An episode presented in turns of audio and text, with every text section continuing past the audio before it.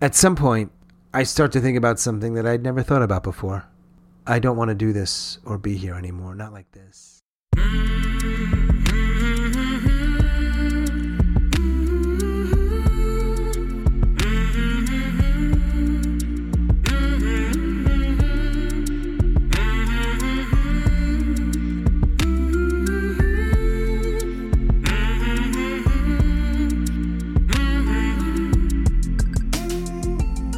Hey there, my name is Sean, and this is Suicide Noted.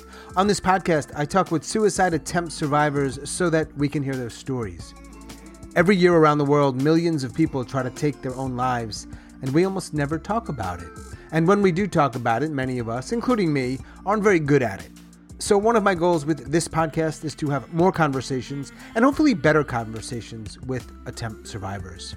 Now, we're talking about suicide, so this may not be a good fit for everybody. So please, please take that into account before you listen. I do hope you listen because there is so much to learn. If you are a suicide attempt survivor and you'd like to share your story, I would love to talk. Please reach out. Hello at suicidenoted.com or on Facebook or Twitter at Suicide Noted. So, and I want to thank everybody who's joined me here on the podcast and all of you who listen. I really appreciate it. And if you can, let folks know about this podcast if you aren't doing that already. Folks that might need to hear it, share it on social media. If you listen on Apple, rating and reviewing it also helps a lot. I really, really appreciate it. In fact, this week, I don't have a guest to talk to. I've got a couple lined up for this week, but I actually don't have an episode in which I'm talking to a suicide attempt survivor this week. And at first, I was kind of bummed out by that because we have this sort of consecutive streak since last July. I've never missed a week. In the beginning, for the first few months, we did it twice a week, and now it's once a week.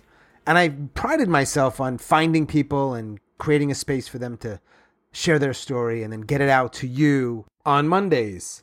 And look, I know that there are a lot of people out there struggling, and most people don't know about this podcast. And those that do, they listen sometimes or regularly. And I am so grateful for that. And also grateful to everybody who has trusted me to share their stories, uh, knowing that the suicide attempt rate, as far as the most recent figures I found, are not going down.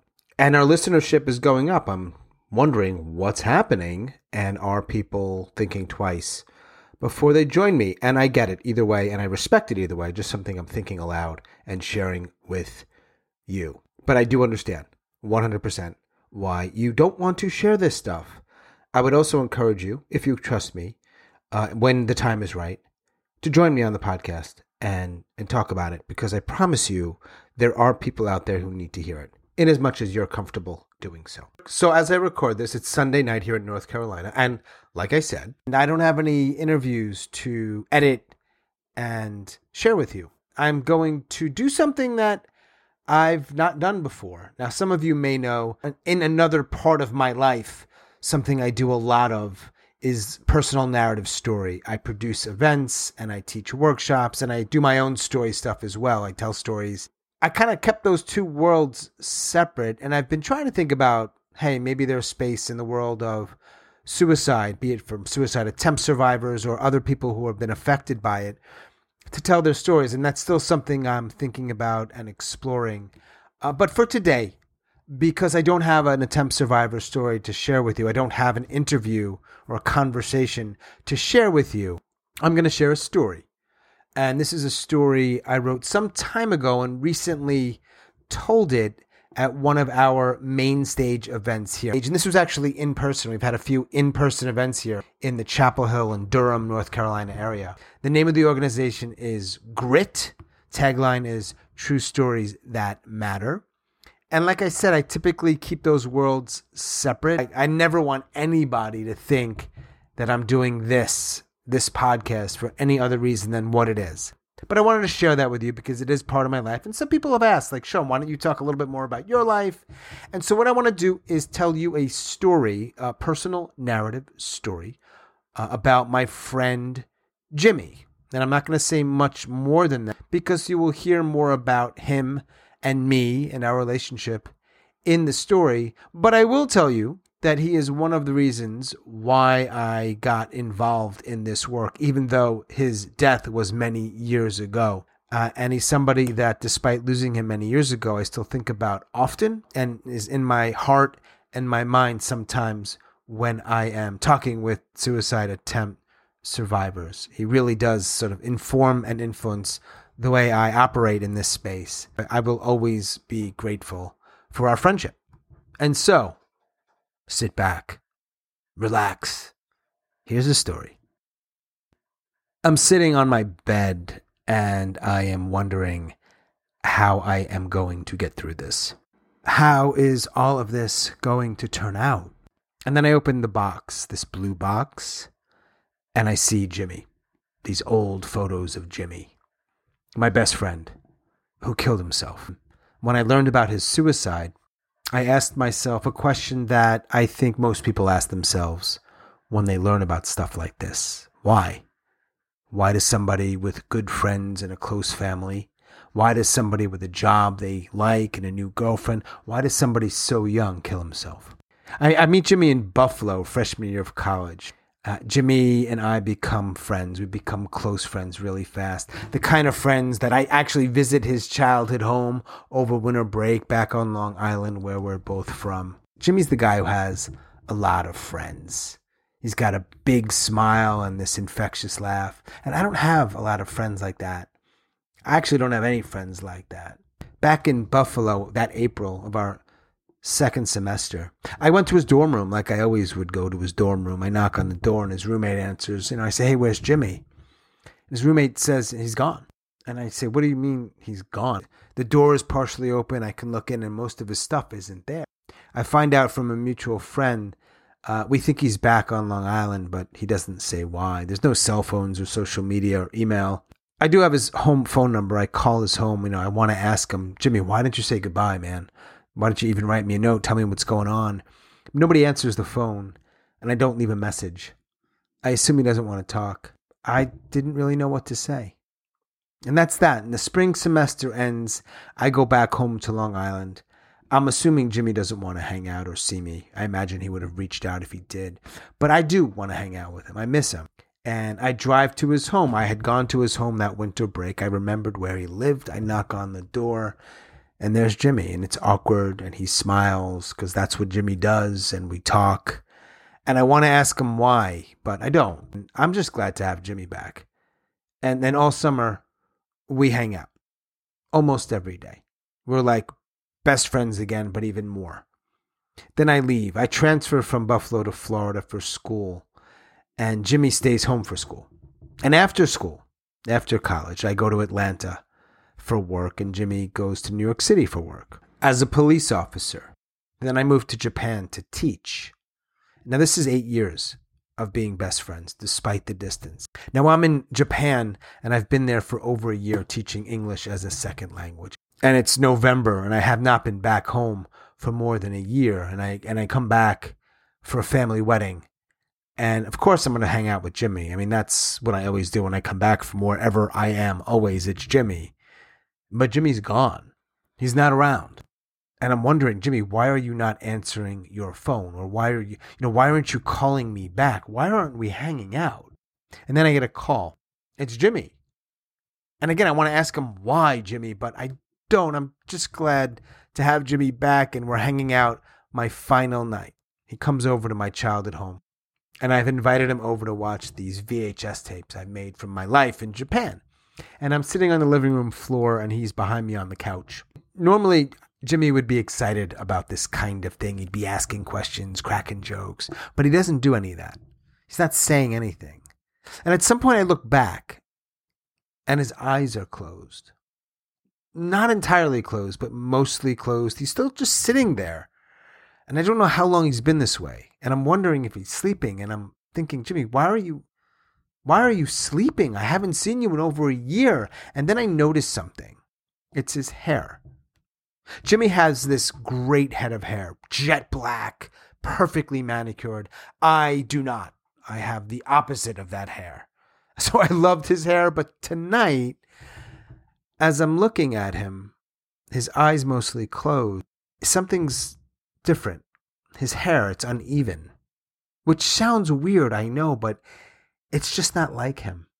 I give him a little nudge, I wake him up, and we're on the top of my driveway, and I know he's got to go. He's got an early start at the precinct, and I can tell something's not right. But I know he's got a family, he's got friends, he's got a girlfriend, and he'll be he'll be okay.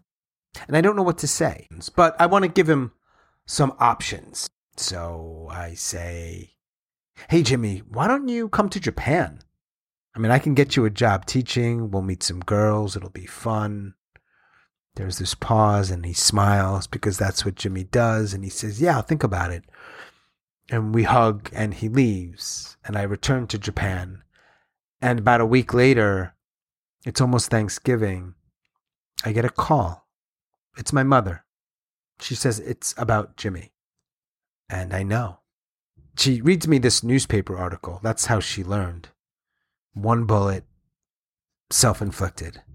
And just like that, he's gone and our friendship, more than eight years of it, is frozen. And I want to ask him why, but of course I can't. Now, I'd like to tell you this is when everything changed, losing my best friend like this, but it didn't. When I came back from Japan, I visited his grave with his dad, and I thought about him a lot, and I missed him. Sometimes he'd even visit me in my dreams when I slept. Usually he'd be smiling. But at some point, Jimmy and all of his stuff went into a box, a blue cigar box. Jimmy and all of his stuff, the letters, the postcards, the photographs, and my life went on. And now I'm living in New York City and I'm teaching. It's been about five years since Jimmy died. And I get sick. And it's the kind of sick that I've never been able to describe or explain. It's the kind of sick that comes and goes. They call it intermittent or episodic. It's the kind of sick where most doctors think I'm either faking it or it must be something psychosomatic. Doctor after doctor. Most of them either don't believe me or don't know how they can help. And most of the conversations suck. And this goes on not for a couple of months, but for a couple of years and then more. More doctors and fewer friends. I'm losing friends. It's harder to keep my job. I can never do anything fun. No one knows what it is, or where it came from, or how long I'll have it. And there's no name. I'd like to tell you this is when everything changed, but it didn't. Losing your best friend and getting sick, a kind of sick that lasts for many years, yeah, that changes you. But there was more to come. At some point, I start to think about something that I'd never thought about before. I don't want to do this or be here anymore. Not like this. Did I want to die? I don't know. I certainly didn't want to be in pain, and I didn't see that ending. And sometimes I would think about how I was going to do it, how I was going to end my life. And in those moments, I'd always see Jimmy sticking that gun in his mouth.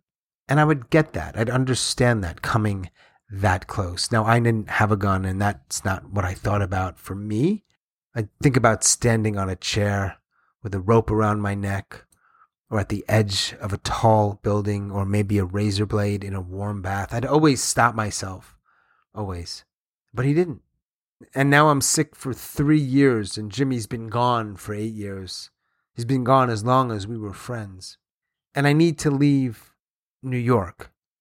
I've got to move. I've got to go somewhere because I can't keep living in this city feeling this way. And I'm sitting on my bed and I'm wondering how I'm going to get through this, how I'm going to make this work.